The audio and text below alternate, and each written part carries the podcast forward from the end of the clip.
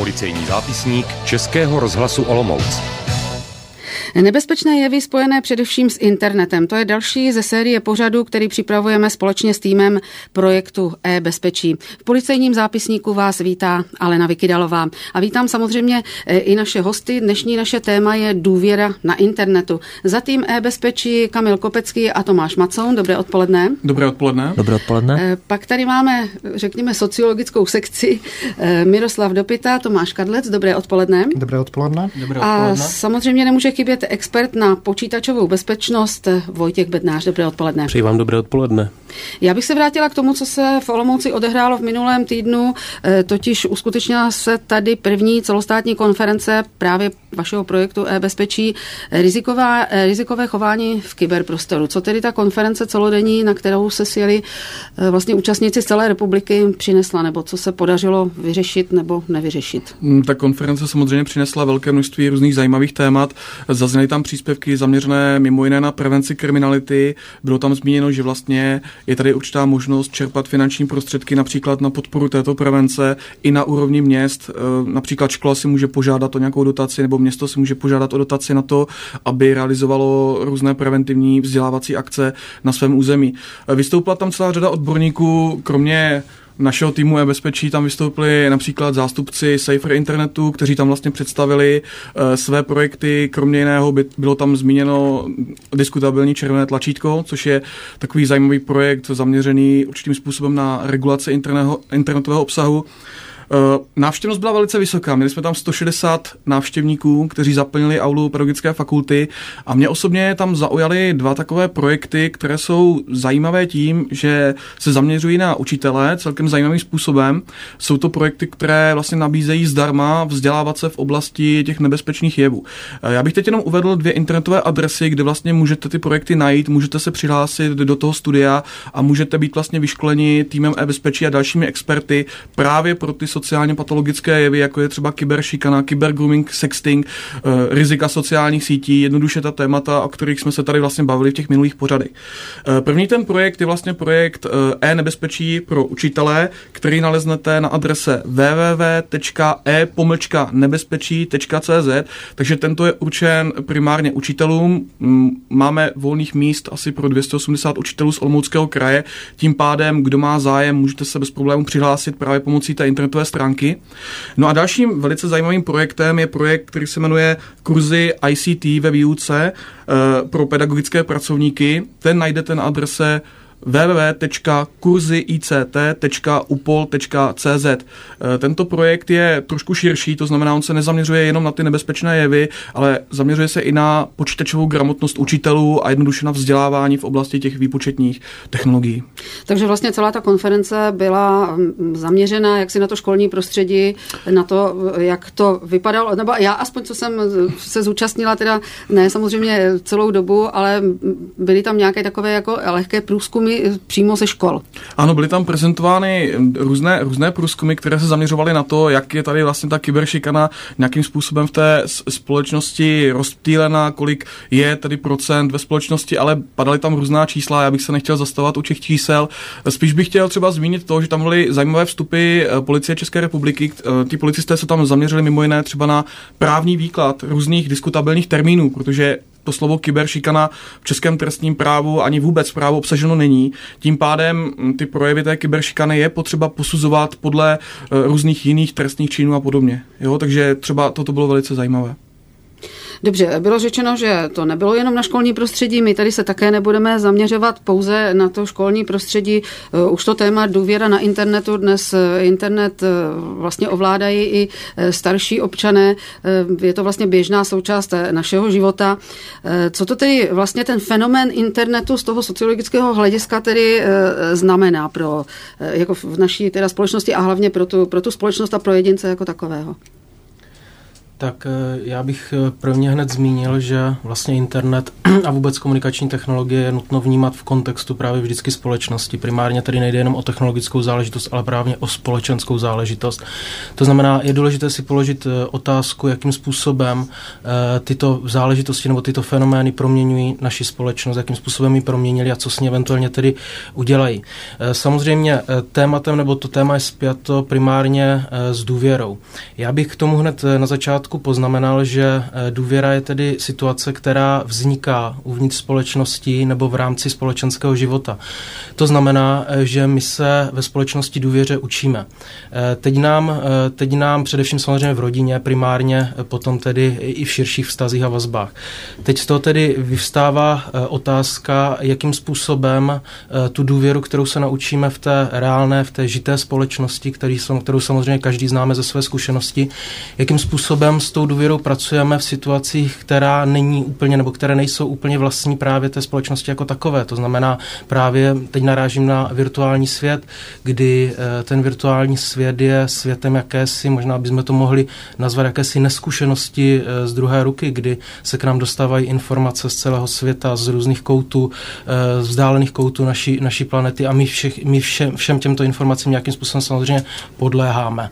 Zároveň, zároveň, zároveň je nutno poznamenat, že to je vůbec s jakýsi vnitřní fakt současné společnosti, že spíše než na vlastní zkušenost a na zkušenost svého vlastního života spoleháme na zkušenosti někoho druhého, to znamená zkušenosti vzdálených míst, vzdálených událostí a ze vzdálených právě koutů světa. My bychom si měli uvědomit jednu věc. V současné době používá internet více nebo méně aktivně nadpoloviční většina obyvatel České republiky.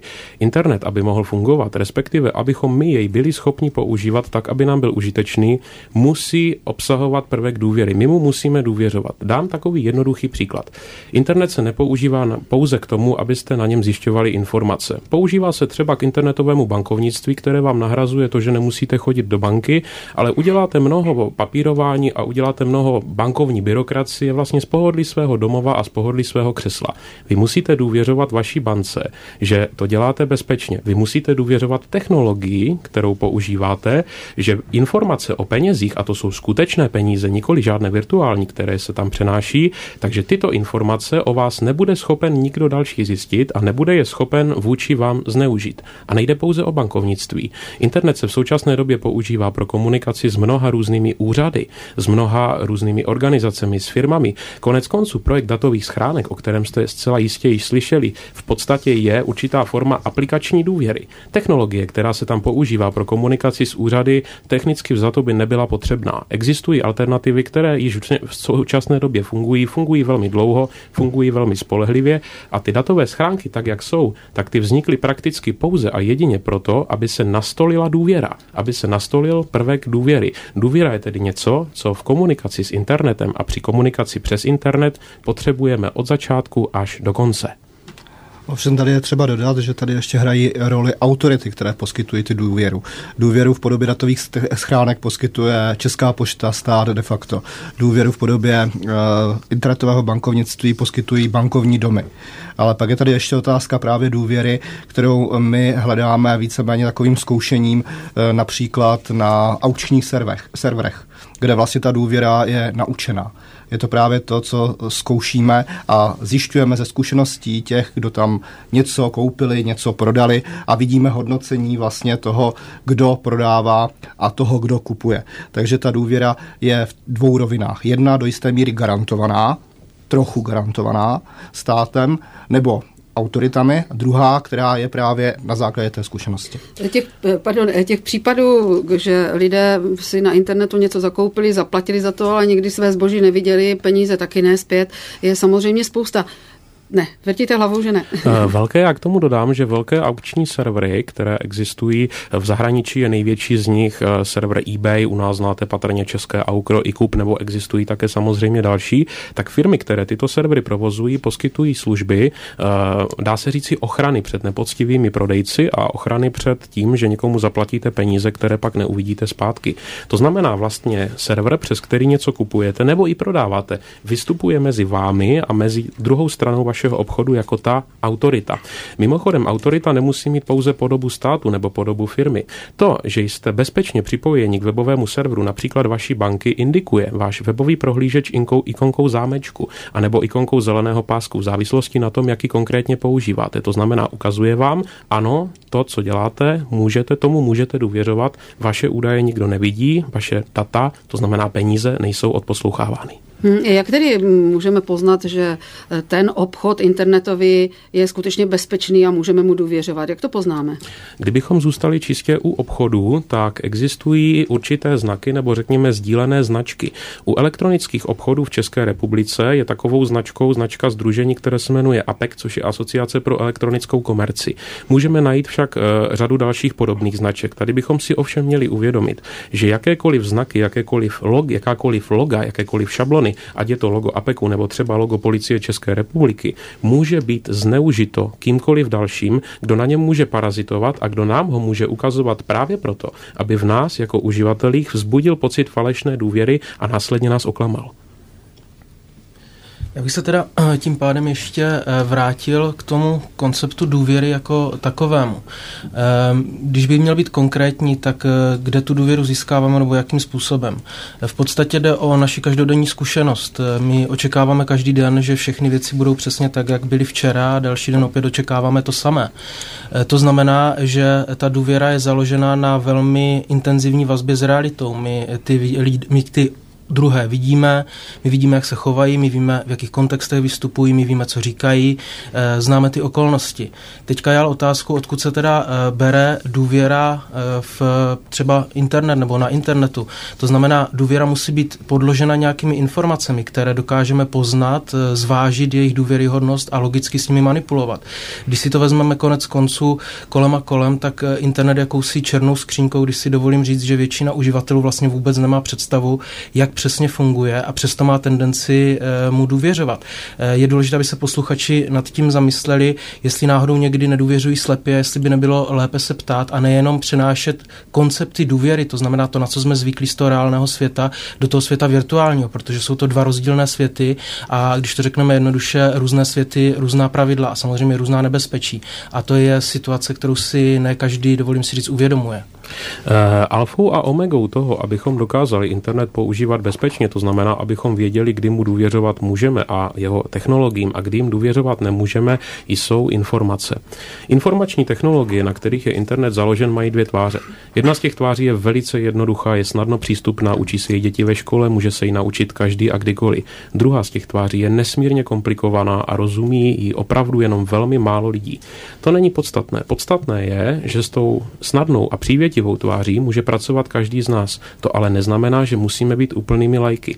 Měli bychom znát alespoň základy toho, co je bezpečnost na internetu, jak se dá internet používat bezpečně, jak lze rozlišit to, aspoň v hrubých rysech to, když eh, komunikuji zabezpečeným způsobem se svou bankou nebo když se stávám obětí cíleného útoku, což je vůbec to nejhorší. Internet bychom neměli používat zcela slepě a zcela bezhlavě. Měli bychom k němu přistupovat asi podobně, jako přistupujete k elektrickému proudu. Víte, že svítí a víte, že hřeje, ale víte taky, že umí kopnout anebo i zabít. Přes internet tečou informace, ale ty informace mohou být naše peníze. Ty informace mohou být naše životy, naše osobní údaje, mohou být kompromitující materiály na nás a celá řada dalších věcí, které bychom v reálném životě přeci také jen tak nesvěřili. Tak proč to dělat na internetu? Eh, kde existují tedy ty hranice toho uvědomění si, eh, jaké, jakého si toho bezpečí nebo nebezpečí, nebo toho eh, oddělení toho virtuálního světa, který může být úplně jiný, než my si myslíme, a toho skutečného? Eh, existuje na to několik poměrně jednoduchých pravidel.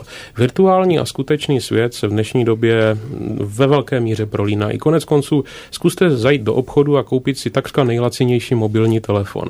První, co v něm uvidíte, bude ikonka některých internetových služeb, třeba v dnešní době velice populárních mobilních sítí. Virtuální svět je s vámi 24 hodin ve vaší kapse. Virtuální svět je s vámi 24 hodin ve vašem počítači v práci a tak. Nicméně v tom virtuálním světě bychom měli vědět, že existují základní zásady, jak se v něm chovat bezpečně. Měli bychom v každý okamžik, kdy něco děláme, za prvé vědět, s kým komunikujeme. Alespoň zhruba tušit, zda ten, s kým komunikujeme, je ten, za koho se vydává. To znamená, zda pro nás je důvěryhodný. Za třetí, zda to, že nějaká informace nebo nějaká osoba se nachází pro nás v úvozovkách za obrazovkou počítače či displeje mobilního telefonu, tak zda to znamená nebo neznamená, že té osobě nebo aplikaci budu poskytovat informace o sobě, které bych v reálném životě prostě druhé osobě neposkytnul. Jsou to velice jednoduché zásady. Konec konců neměli bychom dělat ve virtuálním světě věci, které bychom měli dělat ve světě skutečném. Mno, mnozí z vás možná teďka namítnou, dobře, ale internet je anonymní. Nenechte se mílit, internet skutečně anonymní není. Je to iluze, která spadá do jeho počátku a v dnešní době již neplatí. Každý z nás je na internetu dohledatelný a to poměrně přesně. Ale zase na druhou stranu člověk má pocit, že vlastně tam nemusí přiznat svou, svou pravou identitu a může třeba s někým komunikovat na nějaké téma, na které by možná si netroufl mluvit s někým tak e, jako přímo z jakýchkoliv důvodů. Takže je anonymita jako na jedné straně tadle a na druhé, co říkáte vy, že každý je tedy dohledatelný. Ale to samozřejmě na to like nemůže přijít. Já bych to chtěl posunout právě do té oblasti, kdybychom se třeba zaměřili zaměřili na děti. Představme si, jakým způsobem děti vlastně komunikují v současnosti v reálném světě s rodiči. Co všechno jsou ochotné eh, tomu rodiči říct. A pak si představme situaci, kdy vlastně oni jsou schopni říct tomu anonymnímu uživateli internetu daleko více. A je to jednak z toho, že v tom reálném světě vlastně by následoval nějaký důsledek. Představme si, že dítě něco udělá. Udělá nějaký problém a ten reálný svět nějak odpoví. Když to řekne rodiči, tak dejme tomu rodič mu může zakázat počítač, zakázat mu přístup k internetu. Prostě může tohle proběhnout když to v tom reálném světě tamto tímhle způsobem nefunguje a naopak eh, tahle, tahle stupeň prozrazování těch osobních údajů je velice nebezpečný právě v oblasti těch sociálně patologických jevů. Já bych tady uvedl příklad, my už jsme tento problém řešili v minulých pořadech. Máme tady problém uživatelů, kteří jsou třeba pedofilně zaměření a kteří se snaží manipulací získat co nejvíc osobních údajů o tom dítěti a hlavně získat ty citlivé údaje. To jsou ty údaje, které to dítě v reálném světě neřekne ani spolužákům, ani rodičům nikomu, ale je ochotno to dítě sdělit to těm uživatelům toho internetu. A tenhle útočník, dejme tomu predátor, v našem případě, on ty údaje může využít proti tomu dítěti, protože on to dítě může vydírat. On prostě má citlivý údaj a pokud to dítě třeba nesvolí k osobní schůzce, může mu říct, dejme tomu, já mám o tobě tuhle fotografii, já tu fotografii zveřejním, jestli ty nepřijdeš na tu osobní schůzku. A to je ten problém toho zneužití.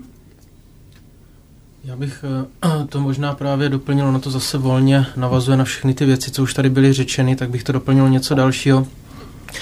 Eh, právě eh, ta problematika toho společenského vztahu nebo toho kontaktu, té interakce, jinými slovy, co na internetu probíhá. Eh, v reálném světě je jako kdyby ta kontrola, to znamená to jištění těch okolností, celým tím kontextem mnohem intenzivnější a řekněme důslednější, protože kolem nás se často pohybují další lidé, děje se kolem nás spousta různých věcí. Navíc my máme v přímém reálném vztahu vodítka k takzvané verbální, to znamená slovní, ale i nonverbální, to znamená třeba mimické eh, komunikaci.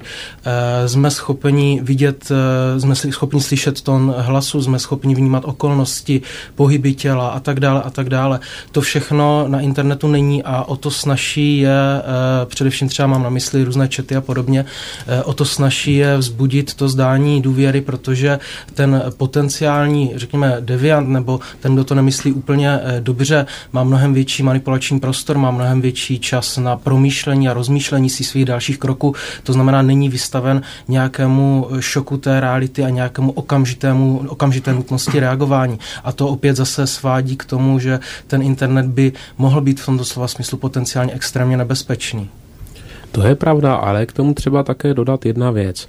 Internet, tak jak je, respektive, abych byl přesný, internetová komunikace, tak jak se v současné době používá, je z velké části komunikace multimediální. E, některé faktory komunikace, jako je třeba ta mimika, jako jsou třeba gesta, jež e, v původní textové komunikaci po internetu chyběly nebo tóní na hlasu, tak jsou v současné době doplňovány. Jedna z nejpoužívanějších komunikačních aplikací na internetu je internetový telefon Skype.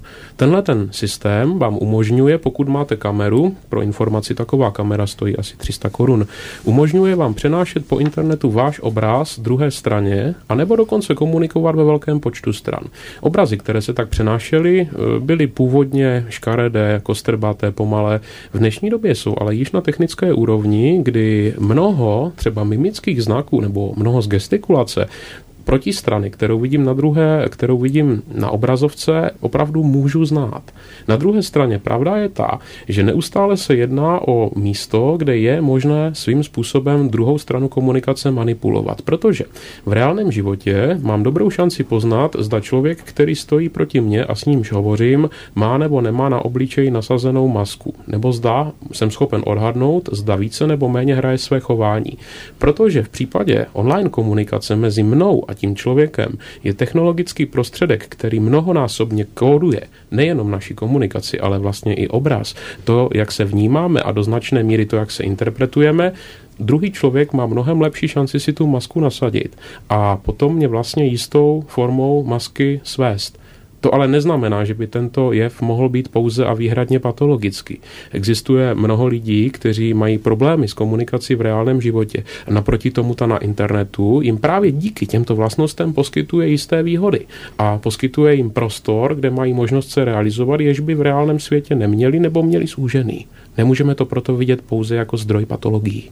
A navíc, kdybychom se zaměřili třeba na oblast eh, dětí a na to, jakým způsobem by děti tedy potenciálně využívaly Skype a podobné VoIP technologie, tak si musíme uvědomit, že ona ta obliba není zas tak vysoká u těch technologií na bázi toho videotelefonování, protože to dítě raději bude četovat, bude četovat textově, protože tomu poskytuje prostor schovat se, schovat se v nějakém prostředí, být, eh, dejme tomu, anonymní, schovaný za nějakým avatarem a nikem. Jo. A tohle z toho využívají často i ti útočníci. Oni třeba chtějí citlivý materiál po dítěti, ale sami se neukážou. Sami mu neukážou třeba fotografie obličeje, oni mu můžou poslat různé třeba erotické materiály, to se prostě může stát, ale nikdy to nebudou materiály, ze kterých by šlo poznat, kdo je opravdu ten útočník. A to je přesně tenhle problém, že vlastně existuje to maskování a ten útočník velice efektivně bude využívat všechny nástroje k tomu, aby vypadal a tvářil se, že je největší kamarád toho, s kým komunikuje, a na druhou stranu maximum nástrojů k tomu, aby se zamaskoval, aby se nedalo poznat, kdo to vlastně je. Takže otázka zní, ty nástroje samozřejmě existují, nástroje pro přenos, pro telefonování, Tohle všechno existuje, ale otázka je, nakolik je třeba děti chtějí využívat. Ne, že by je neuměli využívat, ale jestli je chtějí využívat. Eh, já bych jenom dodal, že eh, ze zkušeností eh, školení, které jsme pro děti dělali, vyplývá na, na, pro zajímavost také to, že to, o čem tady říkal kolega, že to využívají útočníci, tak právě v tomto jsou zběhli i děti sami. Docela, docela dobře. I, I děti sami, je to dobré zmínit, umějí využívat tady toto a my, když se jich na školeních ptáme, zda jsou si toho vědomí, říkám, říkáme jim, útočníci dělají to a to a to, tak to se mohou chovat a pak dáme takovou řečnickou otázku do pléna, Zda jsou taky eh, v tomto zběhlí, v tomto chování, zda se taky třeba mm, v tom pokoji doma za zavřenými dveřmi chovají jinak než v osobním životě, tak to mnozí přiznávají a využívají tady této možnosti, že skutečně na ně není viděno a nebo mají ten dojem, že na ně není viděno. Eh, já jenom, jestli to můžu trošku skarikovat, je obtížné popisovat do rádia kreslený vtip, ale existovala, existovala na to krásná anekdota, u které seděli u počítačů dva společně komunikující opilí tlustí a potetování námořníci, přičemž jeden z nich říkal, jsem krásná, atraktivní blondýna a ta druhá říkal jsem Jean-Paul Paul Belmondo. Asi tak.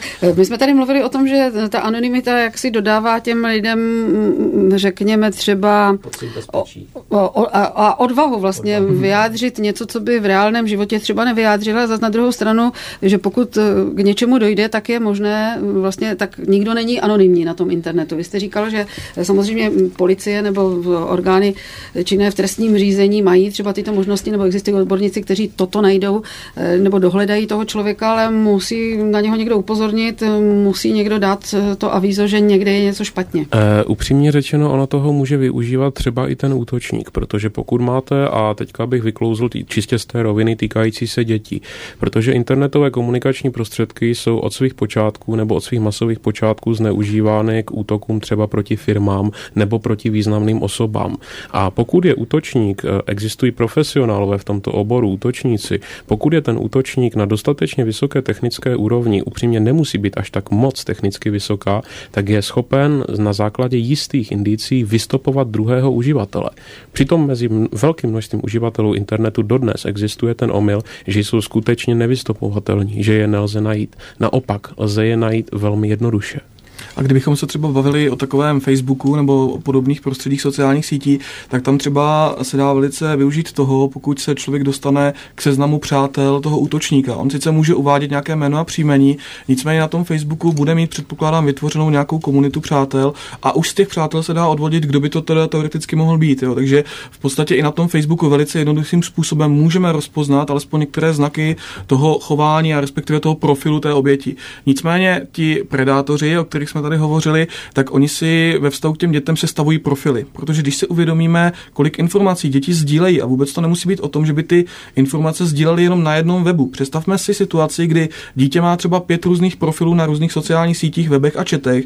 Na jednom profilu uvede svůj e-mail, na druhém profilu svůj mobilní telefon a uvede tam nějaký spojující prvek. Potom stačí pouze progooglovat dostatečně zkušeně a hluboce internet a dokáže si ten člověk vytvořit profil, vytvořit si skládanku z těch jakoby drobečků a sestavit si potenciální profil toho člověka, kdo před ním sedí.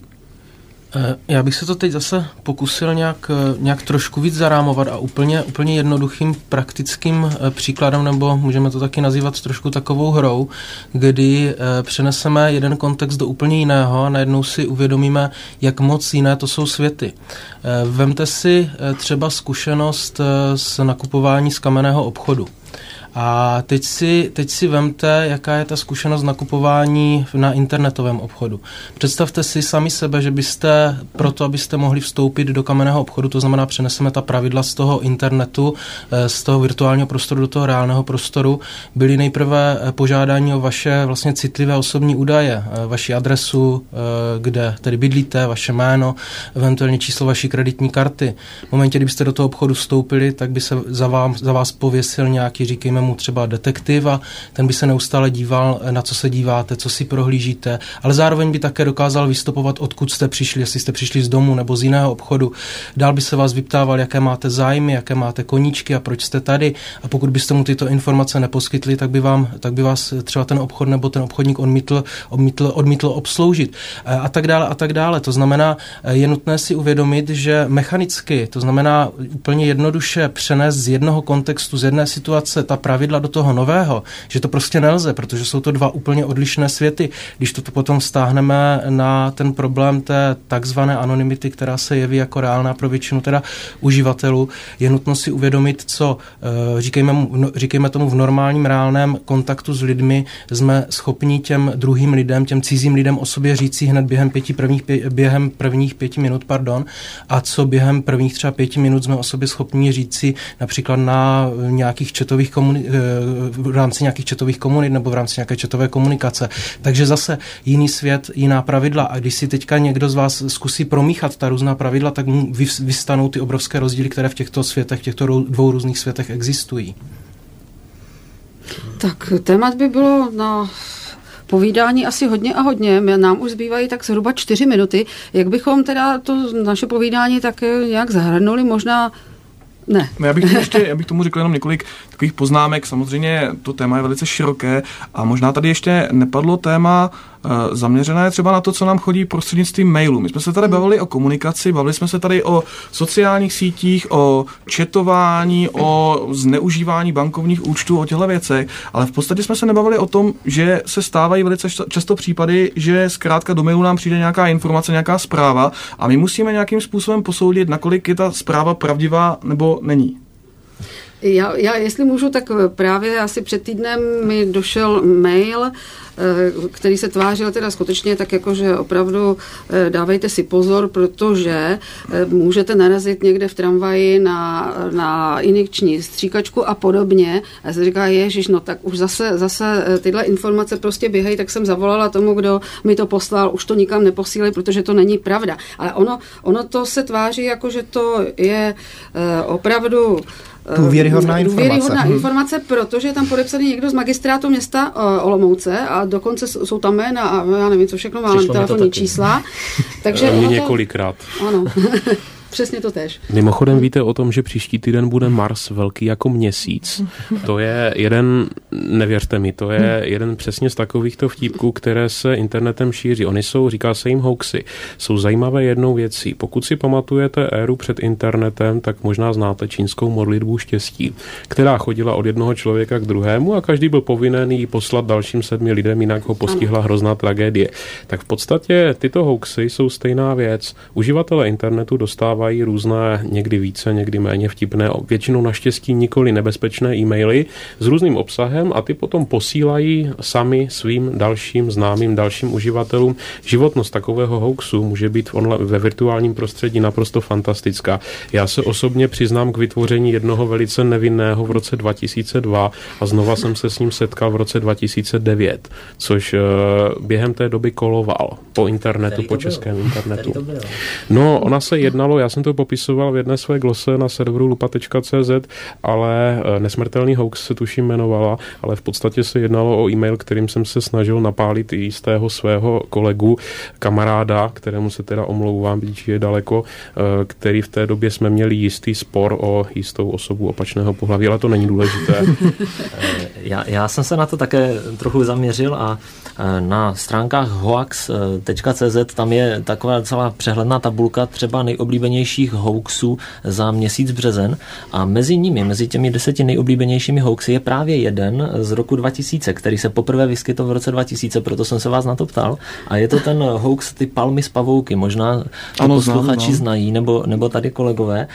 Jeho první čer, česká verze je z roku 2002, následně se objevila verze slovenská upravená v tomto roce 2010 a možná některé z nich znáte i vy, posluchači, možná vám to přišlo ehm, na mail například, že vejce na předním skle automobilu nebo, nebo telefonáty z čísla nějakého, když, když vám to číslo volá, tak rozhodně nezvedat, případně, případně eh, plzeňské pivo z Polska a těch hoaxů je skutečně hodně, Pangasius, je to Gídlu a tak dále. Zmínila tady paní, paní moderátorka také ten svůj oblíbený hoax o těch injekčních stříkačkách, který mě také mimochodem eh, přišel z mnoha stran. Eh, na nich je skutečně nebezpečné to, že nebo nebezpečné. Eh, náchylné k rozeslání dál, dál je právě ta věrohodnost zdánlivá, která na nás působí. Eh, Mimochodem tady je problém u těch hoaxů, že řada z nich je vlastně postavena na reálných situacích, které se třeba staly. Vy ty hoaxy dárcovství kostní dřeně, které jsou něco mezi spamem a hoaxem, kdy vlastně někdo žádá o to, že někde v nemocnici leží nějaké dítě a potřebuje nutně kostní dřeň. Ono je to většinou o tom, že třeba ta výzva je pravdivá, ale byla pravdivá v roce 2002, od té doby kolovala internetem a na tu linku, která byla třeba zřízená pro ty potřeby v tom roce 2002, ještě v roce 2009 se snaží volat lidé a snaží se pomoci, takže řada z těch hoaxů opravdu vychází ze skutečných situací, které se staly. Mimochodem spoustu hoaxů se objevilo v souvislosti s tou tragickou událostí v Polsku, pokud jste zaznamenali zcela jistě, kdy se objevily hoaxy, různé uh, fa- falešné, falešné kondolence a podobné záležitosti. Takže samozřejmě zneužívají, zneužívají se i tragédie, zneužívá se kde co. Nicméně bychom měli vědět, že to, co se děje na internetu a čemu říkáme hoax, takže je v podstatě jenom zapsaná a digitálně se šířící forma něčeho, co existuje v běžné mezilidské komunikaci. Někdy tomu říkáme urbání legendy, někdy tomu říkáme vtípky, někdy tomu říkáme, víte, jak se tomu říká nejčastěji? Už jste to slyšel? Už jste to slyšela? Drby. Přesně takhle začínají hoaxy v našem každodenním životě. Už jste to slyšeli? Tak už žádný hoax nevypustíme, protože pro tuto chvíli to bylo vše, co jsme mohli říct. Dnešní policejní zápisník byl na téma důvěra na internetu. Já věřím, že se společně možná v této, možná v pozměněné sestavě zase někdy sejdeme nad touto problematikou. Mými hosty byli Kamil Kopecký, Tomáš Macoun, Miroslav Dopita, Tomáš Kadlec a Vojtěch Bednář. Já vám všem děkuji a těším se někdy příště zase naslyšenou. Naslyšenou. Naslyšenou.